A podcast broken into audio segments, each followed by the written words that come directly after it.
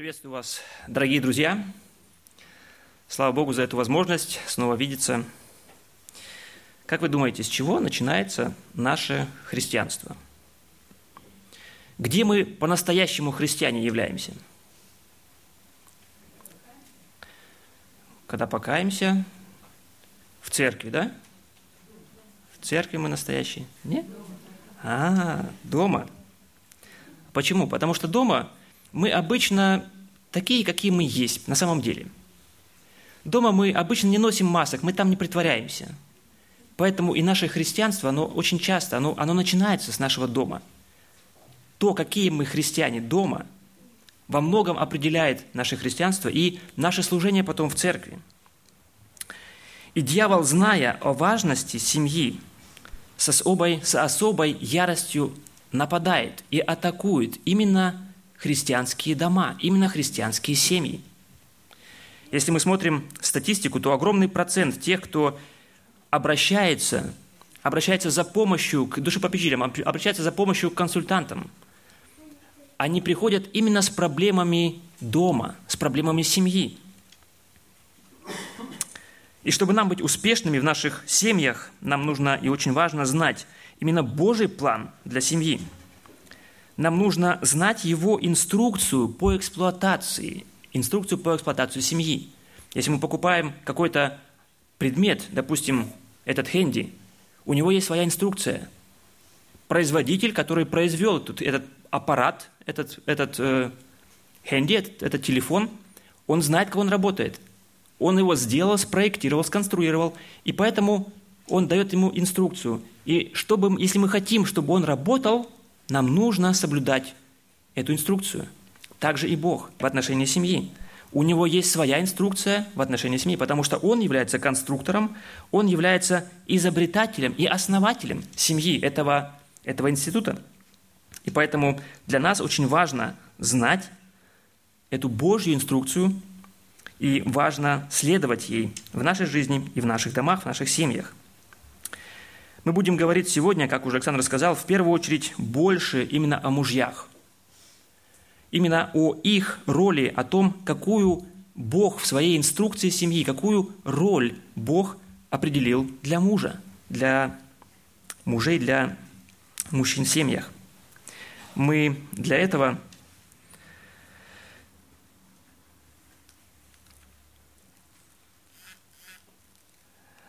в начале как бы нашего как э, вступления, вступительный стих э, к, нашему, к нашей проповеди, давайте прочитаем Евангелие, э, послание к Ефесянам, 5 глава, 22, 23 стих. Ефесянам 5 глава, 22-23 стих. Кристиан. Упс.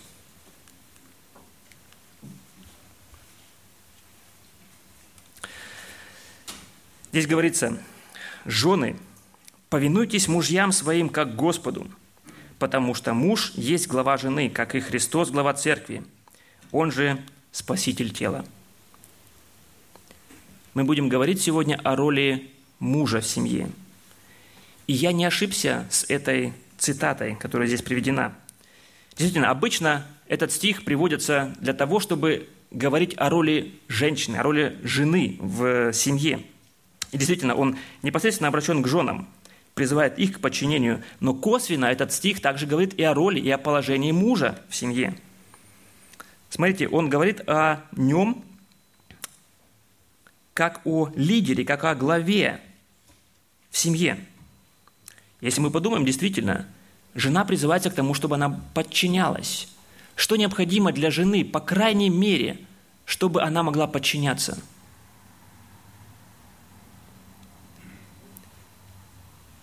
любовь, что? Уважение, смирение. Но, по крайней мере, ей нужен тот, кому бы она могла подчиниться. По крайней мере, там должен быть кто-то, кто занял бы это положение главы, главенства в семье. Для этого об этом и говорит этот стих, что муж поставлен на это положение, положение главы, и он должен управлять. Мы будем говорить сегодня о власти и о лидерстве в семье. И также будем говорить о некоторых проблемах, которые связаны с неправильным пониманием, с неправильным пониманием роли мужа как лидера, и, соответственно, также и роли жены в семье. В частности, мы будем говорить о деспотизме, мы будем говорить о лени, и мы будем также говорить о противлении власти в семье, которые все это происходит из-за того, что мы неправильно понимаем, воспринимаем вопрос власти. Мы будем говорить сегодня в первую очередь, и посмотрим в первую очередь на то, как Христос определяет лидерство, каким должен быть Божий лидер вообще. Мы также поговорим и посмотрим на те последствия, которые возникают у нас, которые мы имеем потом в жизни, если мы неправильно понимаем этот вопрос, вопрос власти. И далее мы посмотрим на то, каким же должен быть Божий лидер именно в семье, в отношении, в отношении семьи. Эту проповедь я назвал «Глава семьи». И основное утверждение сегодня звучит так. Лидер – это знак вопроса. Сегодняшний тезис мы будем как бы постоянно в течение всей проповеди дополнять и открывать, что же, кем же является этот Божий, этот лидер в семье. Давайте вначале посмотрим на то, каким же является, каким Христос представляет вообще лидера как такового.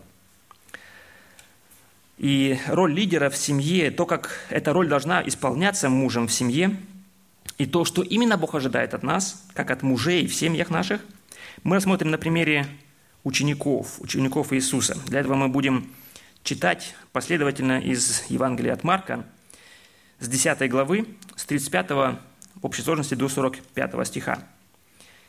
Марка, 10 глава, с 31, а, с 35 стиха мы читаем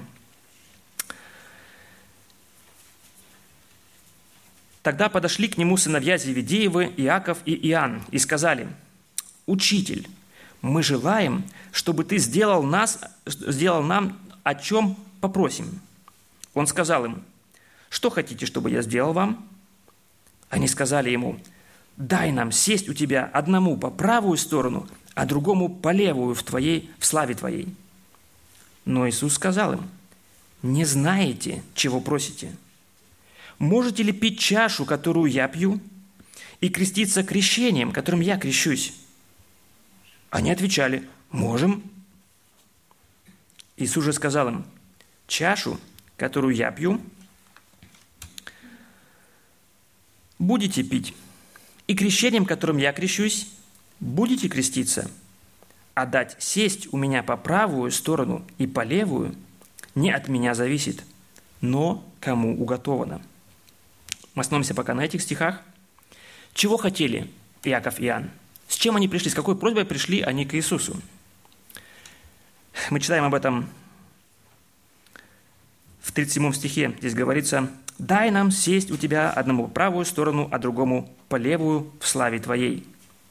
Я думаю, мы все хорошо прекрасно понимаем, что они не просто пытались э, как бы забронировать для себя сидячие места в Царстве Небесном, да? Они особые места хотели получить по правую и по левую сторону от царя. Это были самые, самые престижные, самые как выдающиеся, самые властные, самые славные места или самые славные положения в царстве. Это самые приближенные были люди к царю. И Яков и Иоанн хотели, претендовали, чтобы занять эти места – Если бы мы спросили их, или предложили бы им, как бы вы, Яков и Иоанн, как бы вы закончили вот это утверждение, о котором мы говорили сегодня? Как вы думаете, кто есть лидер? Наверняка они бы сказали, лидер – это важный, властный и почитаемый, почетный человек.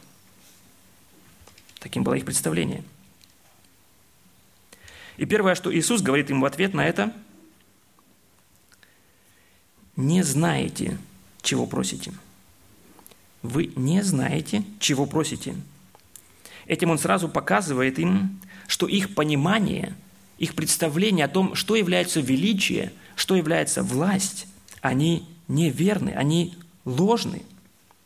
Они основаны на ложном знании, на ложном понимании. Об этом Иисус будет говорить еще позже, мы будем еще читать об этом несколько позже. И далее он показывает им, указывает им, ученикам этим, на путь к истинному величию, к истинной значимости в Царстве Божьем.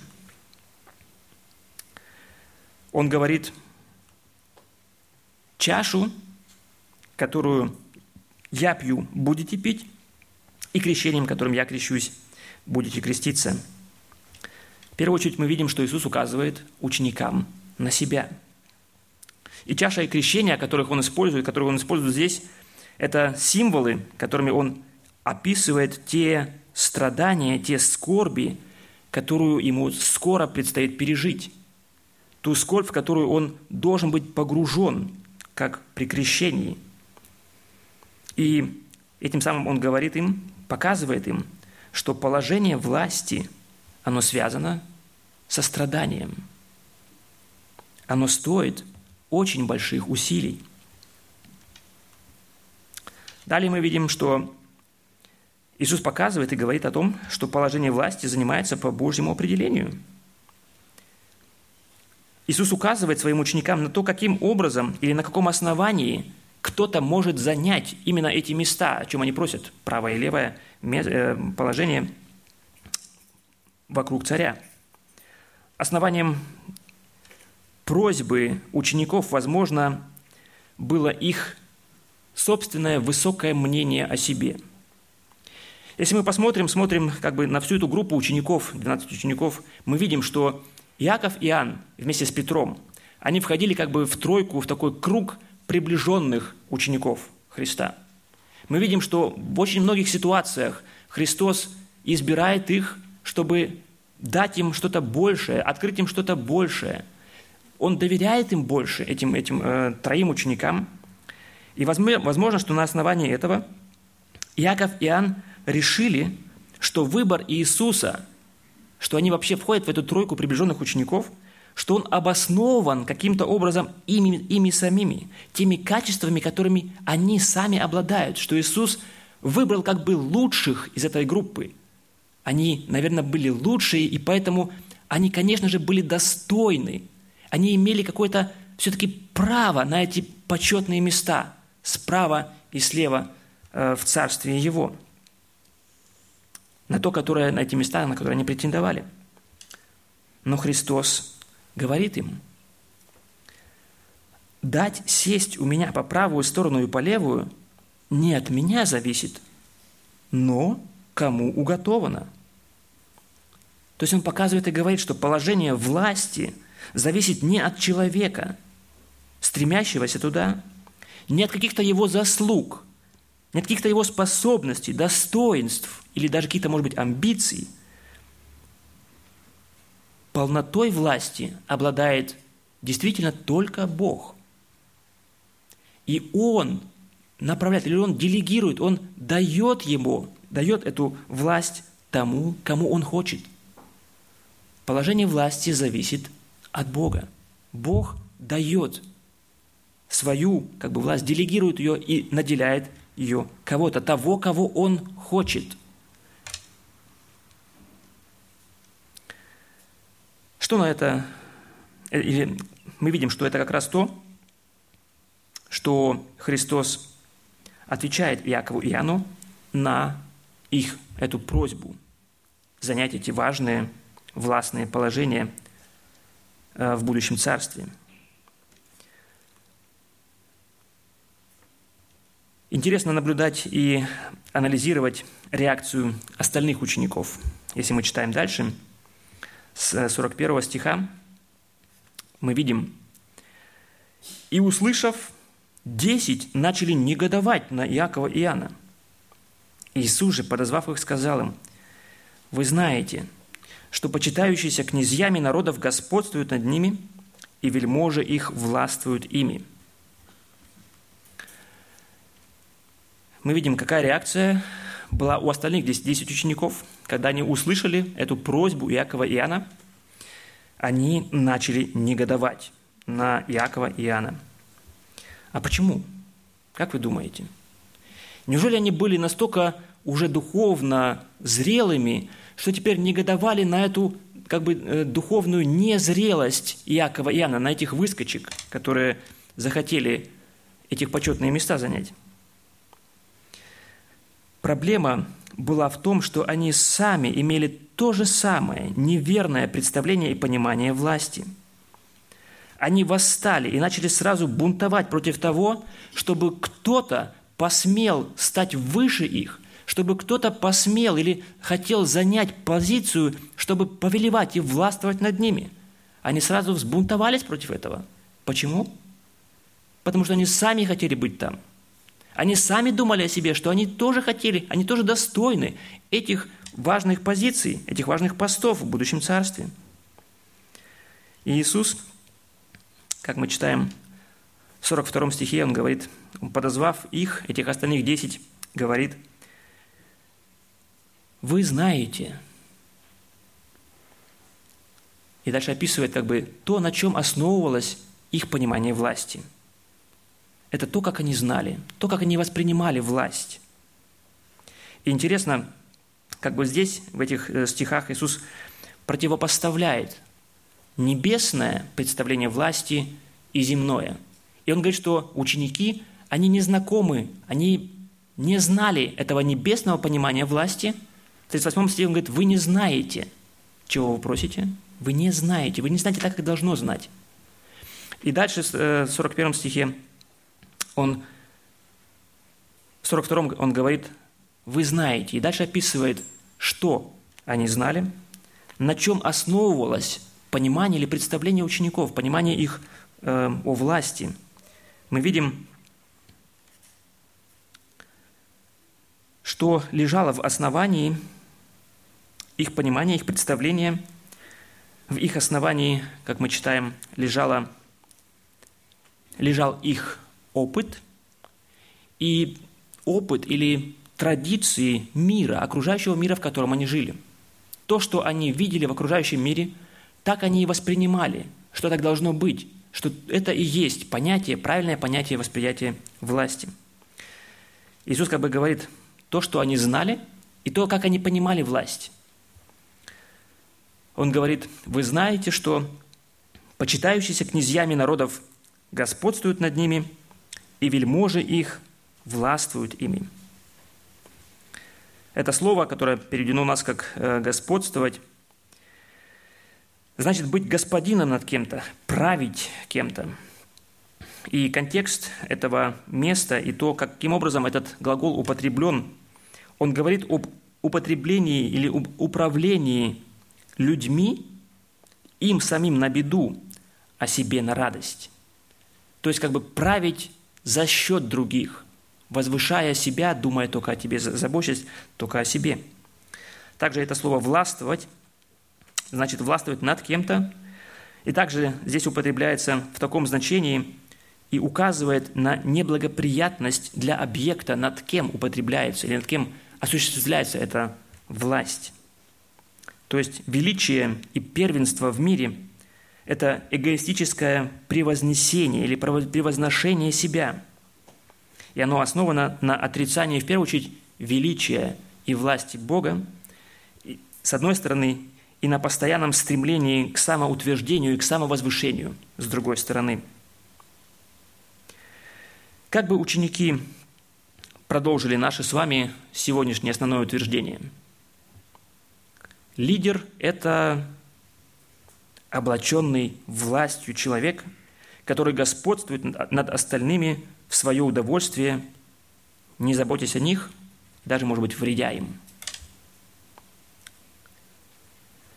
И Христос говорит, что у нас не должно быть так. У нас не должно быть такого понимания. Между вами да не будет так. Какое же правильное понимание – положение власти в Божьем Царстве. Об этом Иисус говорит дальше, в следующих стихах. мы читаем с 43 стиха. «Но между вами да не будет так, а кто хочет быть большим между вами, да будет вам слугою, и кто хочет быть первым между вами, да будет всем рабом». Это, это звучит парадоксально для наших ушей. Мы не привыкли к такому пониманию, к, такому, к такой модели власти. Как бы Христос здесь э, как бы соединяет или говорит парадоксальные вещи, то, что для нас оно несопоставимо. Он говорит о том, что больший – это слуга, и о том, что первый должен быть рабом. В нашем понимании, в нашем опыте это не просто какие-то, ну, где-то можно как-то их совместить. Это просто такие два разных полюса, которые максимально удалены друг от друга. Никогда первый не, не является рабом в нашем, в нашем обществе, в, наших, в том, что мы видим, что мы приняли, в том, что мы понимаем, как мы это видим, как это происходит в мире в отношении власти. Но, тем не менее, это то, о чем говорит Христос, это Божье определение власти.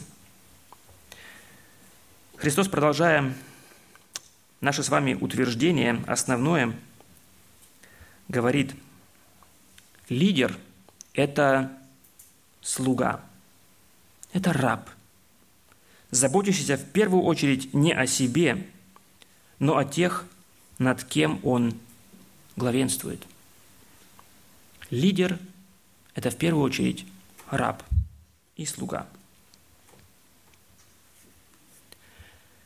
Итак, мы могли узнать из этого отрывка, что Христос говорит о власти. Мы видели о том, что Христос показывал ученикам, что путь к власти, к почету проходит через страдания.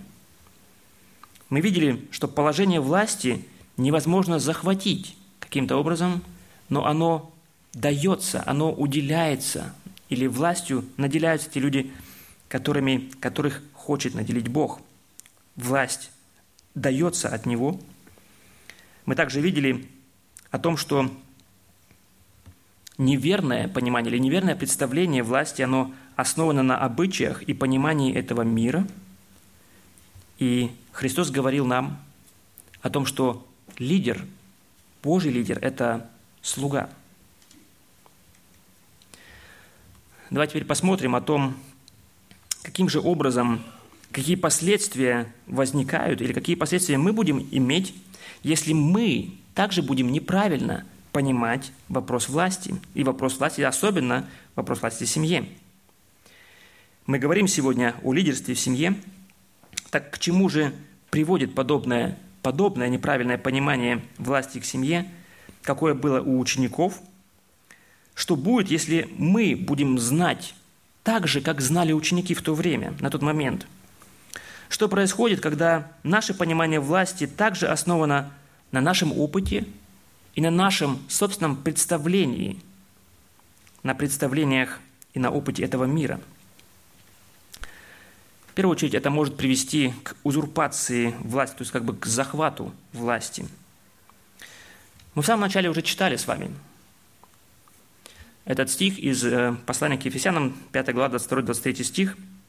«Жены, повинуйтесь своим мужьям, как Господу, потому что муж есть глава жены, как и Христос, глава церкви, и Он же Спаситель тела». Многие мужья, многие христиане очень и очень хорошо знают эти стихи, потому что они очень как бы ставят их в очень хорошее положение. Они, эти стихи говорят о том, что они являются главою, они являются главой жены. Мы, как мужья, начинаем думать, что это, э, что это положение позволяет нам теперь властвовать в своем доме и господствовать над нашими женами. Если наше положение, если наше понимание власти также основано на нашем опыте, на нашем представлении и на том, как мы видим, как это происходит в мире, то мы также начинаем как князья и вельможи этого мира, властвовать и господствовать в своих домах себе на радость, а всем остальным в ущерб. Возможно, в связи с этим, в связи с тем, что Бог определяет мужей, нас, на это властное положение главы семьи, мы начинаем думать тоже, что мы, ну, все-таки, ну, лучше, чем наши жены. Мы, наверное, достойнее, мы, наверное, способнее, чем они. И это там, нам теперь дает право главенствовать и властвовать у нас дома. И такое понимание ведет как раз к узурпации, к захвату власти. На это можно ответить словами Иисуса. «Но между вами да не будет так». Для полноты картины мы можем также сказать, что и жены, имея неправильное понимание власти, также не готовы подчиняться власти, подчиняться своим мужьям, потому что сами также пытаются или хотят, желают главенствовать и господствовать. Они очень часто поступают точно так же, как ученики в свое время. Они восстают против того, если кто-то начинает или хочет главенствовать над ними. Но злоупотребление властью мужем и противление власти жены, оба этих явления, они имеют одну и ту же причину. Это неверное, мирское понимание вопроса или природы власти. Чтобы избежать этого, нам нужно изменить наше понимание, наше представление о том, что власть есть сама по себе такое. Мужья, мы не обладаем неограниченной и абсолютной властью. Ею обладает только Бог и дает ее тому, кому Он хочет ее дать. Об этом Он говорил, Христос говорил своим ученикам. Именно им мы наделяемся этой властью, именно им мы поставлены на это положение главы семьи. А это означает, что мы и подотчетны Ему. Мы не обладаем абсолютной властью, но мы подотчетны в нашем положении, подотчетны Ему.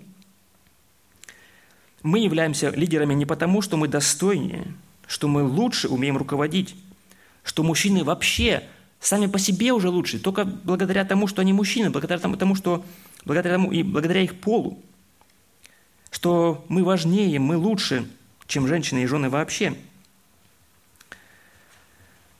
Мы являемся лидерами, потому что Бог поставил нас на это положение и определил нас, и определил нам исполнять эту функцию в семье, быть лидерами. Я думаю, это понимание, оно во многом может поспособствовать тому, чтобы смирить нас, как мужей в наших домах. Также и женам важно понимать, что мужья поставлены на положение главы семьи именно Богом.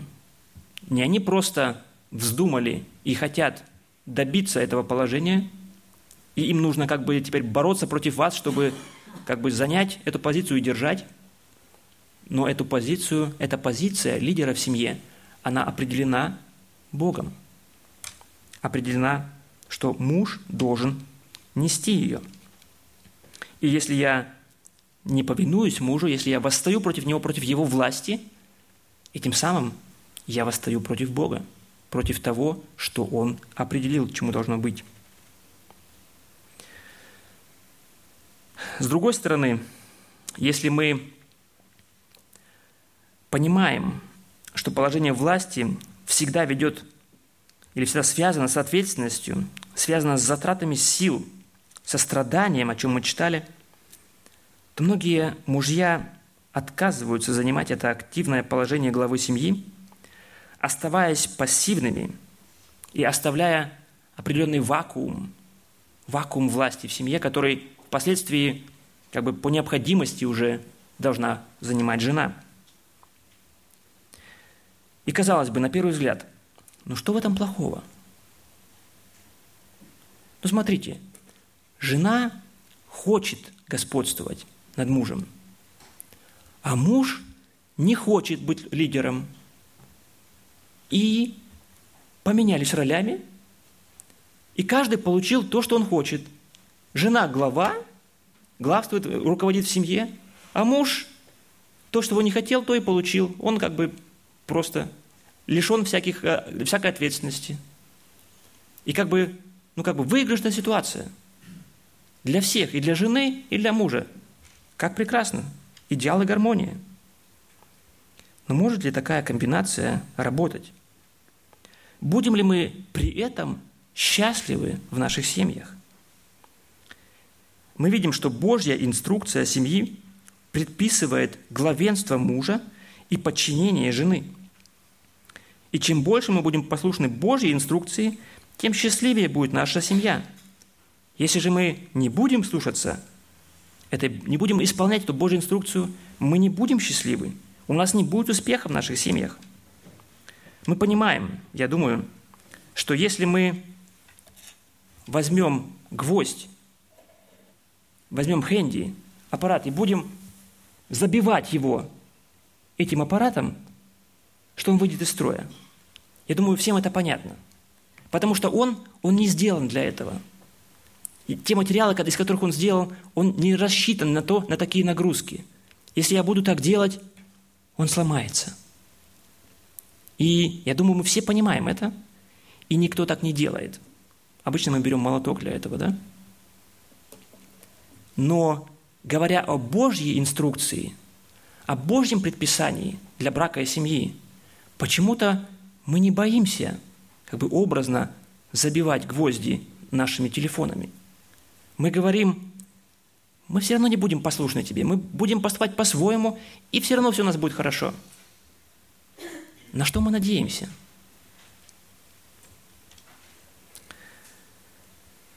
Если мы не будем послушны, не будем исполнять эту Божью инструкцию в отношении наших семей, в отношении той позиции, которую Бог определил каждому из нас, и женам, и мужьям, нам не нужно будет потом удивляться, что у нас будут проблемы в наших взаимоотношениях, в наших домах, в наших семьях. Итак, мужья наделены властью. Это не их выбор. Они должны быть лидерами в семье. Они должны учиться перенимать ответственность, принимать решения и вести, заботиться о своей семье. Давайте посмотрим теперь на то, каким же должен быть муж как лидер в своих семьях, в своей семье. Как он должен исполнять Божью инструкцию, Божье предписание. Мы уже сказали, что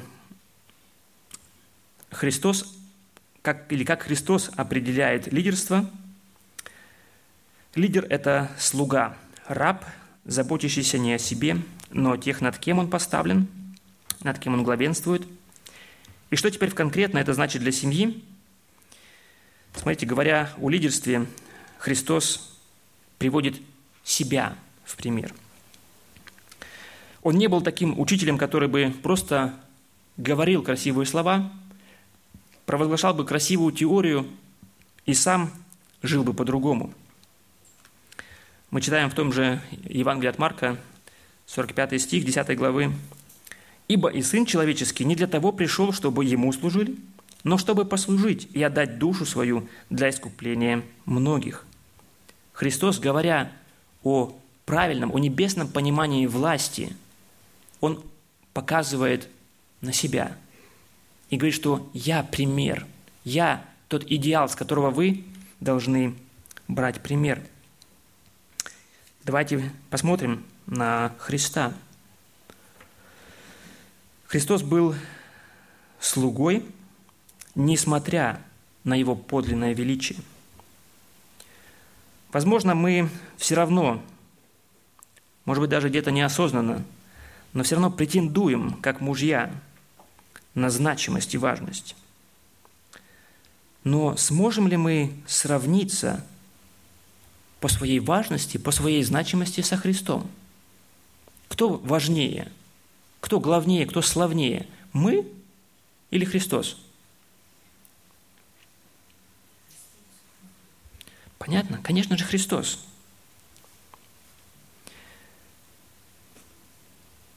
Мы читаем об этом также в послании к филиппийцам во второй главе, шестой стих здесь говорится, «Он, будучи образом Божьим, не почитал хищением быть равным Богу».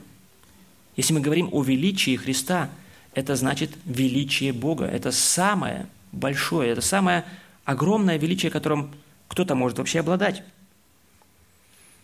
И обладая этой значимостью и этим величием, тем не менее, он был слугой. Как мы читаем дальше, но уничижил себя самого, приняв образ раба, сделавшись подобным человеком и по виду став как человек, и смирил себя, быв послушным даже до смерти и смерти крестной. То есть, обладая этим величием, он все равно был слугой. При этом не таким, можно сказать, театральным слугой, как мне вспоминается, видел один раз репортаж по где-то по телевидению, где, по-моему, это на, на Пасху совершается такой обряд – когда Папа Римский, весь облаченный в золото, моет ноги кардиналам, тоже всем как бы в золото а, облаченным. Да? Вот это как бы пример слуги, да, но какой это слуга? Это же действительно театр, потому что все остальное время, все остальные люди, они служат ему, а не он служит им. Христос не был таким показным, театральным слугой, но Христос служил по-настоящему – и мы, мужья, не должны считать себя настолько важными, чтобы считать, чтобы считать служение нашим женам что-то чем-то низким, чем-то ниже нашего достоинства. Нам нужно учиться у Христа. Далее мы видим, если мы смотрим на Христа, что Христос был заботливым господином. Христос по-настоящему заботился о своих подопечных – много раз мы видим в Евангелиях ситуации, когда Христос, сталкиваясь с людьми, сталкиваясь или видя их нужду, их какие-то скорби, и какие-то насущные нужды, Он, как написано много раз, что Он сжалился над этими людьми, над отдельными или над массой людей и заботился о них, удовлетворял их насущные нужды – и мы, как мужья, также призваны к этому.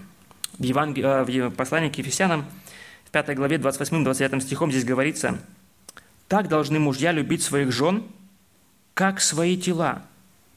Любящий свою жену любит себя самого. Ибо никто никогда не имел ненависти к своей плоти, но питает и греет ее, как и Господь Церковь». То есть мы видим, первенство и главенство в семье – обязывает нас, мужья, заботиться о наших женах, удовлетворять их физические нужды, заботиться о том, чтобы у нас дома было все необходимое. Еда, одежда. Мы обязаны обеспечивать наших жен всем необходимым. Наше положение лидера обязывает нас к этому. Далее мы видим, если мы смотрим на Христа, что Христос заботился все-таки в первую очередь о главном. Если мы смотрим на служение Христа, мы видим, да, что Он заботился о насущных нуждах людей, но это было не важное, не самое важное, это было не основное в Его служении. Он заботился в первую очередь о том, чтобы рассказать людям о Боге, чтобы привести людей обратно к своему Творцу. И об этом также мы читаем Послание к Ефесянам в 5 главе, теперь с 25 по 27 стих здесь говорится, «Мужья, любите своих жен, как и Христос возлюбил церковь и предал себя за нее, чтобы осветить ее, очистив баню водную посредством слова, чтобы представить ее себе славную церковью, не имеющую пятна или порока, или чего-либо подобного, но дабы она была свята и непорочна». Смотрите, Христос, о котором сказано, что Он глава, глава церкви, Он пожертвовал собой ради церкви, ради тех людей, которые впоследствии будут веровать в Него. И для чего? В первую очередь, чтобы очистить их, чтобы осветить их, чтобы они были святы и непорочны перед Богом. И мы, как мужья, как лидеры в наших семьях, призваны заботиться о том, чтобы наши жены также приближались, приближались к Богу, чтобы они освещались. Нам нужно вести их в этом процессе освящения. Это было главным для Христа. Это также должно быть главным и для нас, как лидеров в наших семьях. Если мы смотрим на то, на это Божье определение лидера, что это действительно значит для нас, как мужей, можем задать себе вопрос, как мы можем это исполнить, как мы можем это сделать. И, может быть, именно поэтому мы отходим в сторону, потому что осознаем, что мы сами, ну не сможем мы справиться с этой задачей – нам бы самим, ну хоть как-нибудь избавиться, может быть, от каких-то наших пороков. Нам бы самим хоть где-то как-то приблизиться к Богу, не говоря уже о том, чтобы нам и других еще вести за собой, и других еще помогать, другим помогать приближаться к Богу. Но сказать, ах, это слишком сложно, это, это роль, это положение, это положение в семье, я не могу быть лидером – мы не имеем на это никакого права. Потому что, как мы уже говорили, Бог поставил нас на это положение и поручил нам подобно или это служение в семье. И это осознание, осознание того, что мы не можем справиться с этой задачей сами, должно в первую очередь смирить нас перед Богом. Мы не должны решать эту проблему тем, что мы просто убегаем в сторону, убегаем или увиливаем как бы от этой задачи – но нам нужно, понимая, что это огромная задача, что мы не можем ее сами справиться с ней, это должно привести нас или поставить нас на колени, на колени перед Богом. Мы должны понять, что нуждаемся в Его силе, в Его благодати, которая бы в первую очередь действовала бы в нас самих, чтобы она изменяла нас, чтобы и мы впоследствии могли помогать нашим женам, могли вести их в этом процессе освящения – и так, чтобы стать Божьими лидерами в наших семьях, чтобы мы могли служить нашим женам, мы в первую очередь должны стать рабами Христу. Чтобы нам быть служителями, слугами нашим женам, чтобы делать это так, как Бог ожидает от нас, нам нужно в первую очередь стать рабами Христу, подчиниться Ему – Итак, если мы вернемся к нашему основному утверждению сегодняшней проповеди, мы можем сказать, что Божий лидер – это в первую очередь Божий раб, способный служить и другим. Что мы можем теперь делать с этим знанием, с тем, что Христос и Писание открывает нам? Давайте, когда мы придем сегодня домой, в равной степени и жены, и мужья, проверим, какое наше понимание или какое наше представление власти, как мы знаем. Знаем мы так, как знает этот мир? Или же мы стремимся изменить наше понимание, наше представление и сделать его таким же, как о чем говорил Христос – принять это небесное определение власти. Давайте избавляться от мирского понимания, от мирского представления власти и стараться осознанно принимать это Божье определение и Божье видение власти. еще раз это важно как мужьям, так и женам. Давайте, мужья, каяться в том, что мы, может быть, не всегда, может в каких-то ситуациях но захватывали эту власть, узурпировали эту власть в семье, используя свое положение, свое положение власти в угоду себе и во вред нашим близким, во вред нашим женам.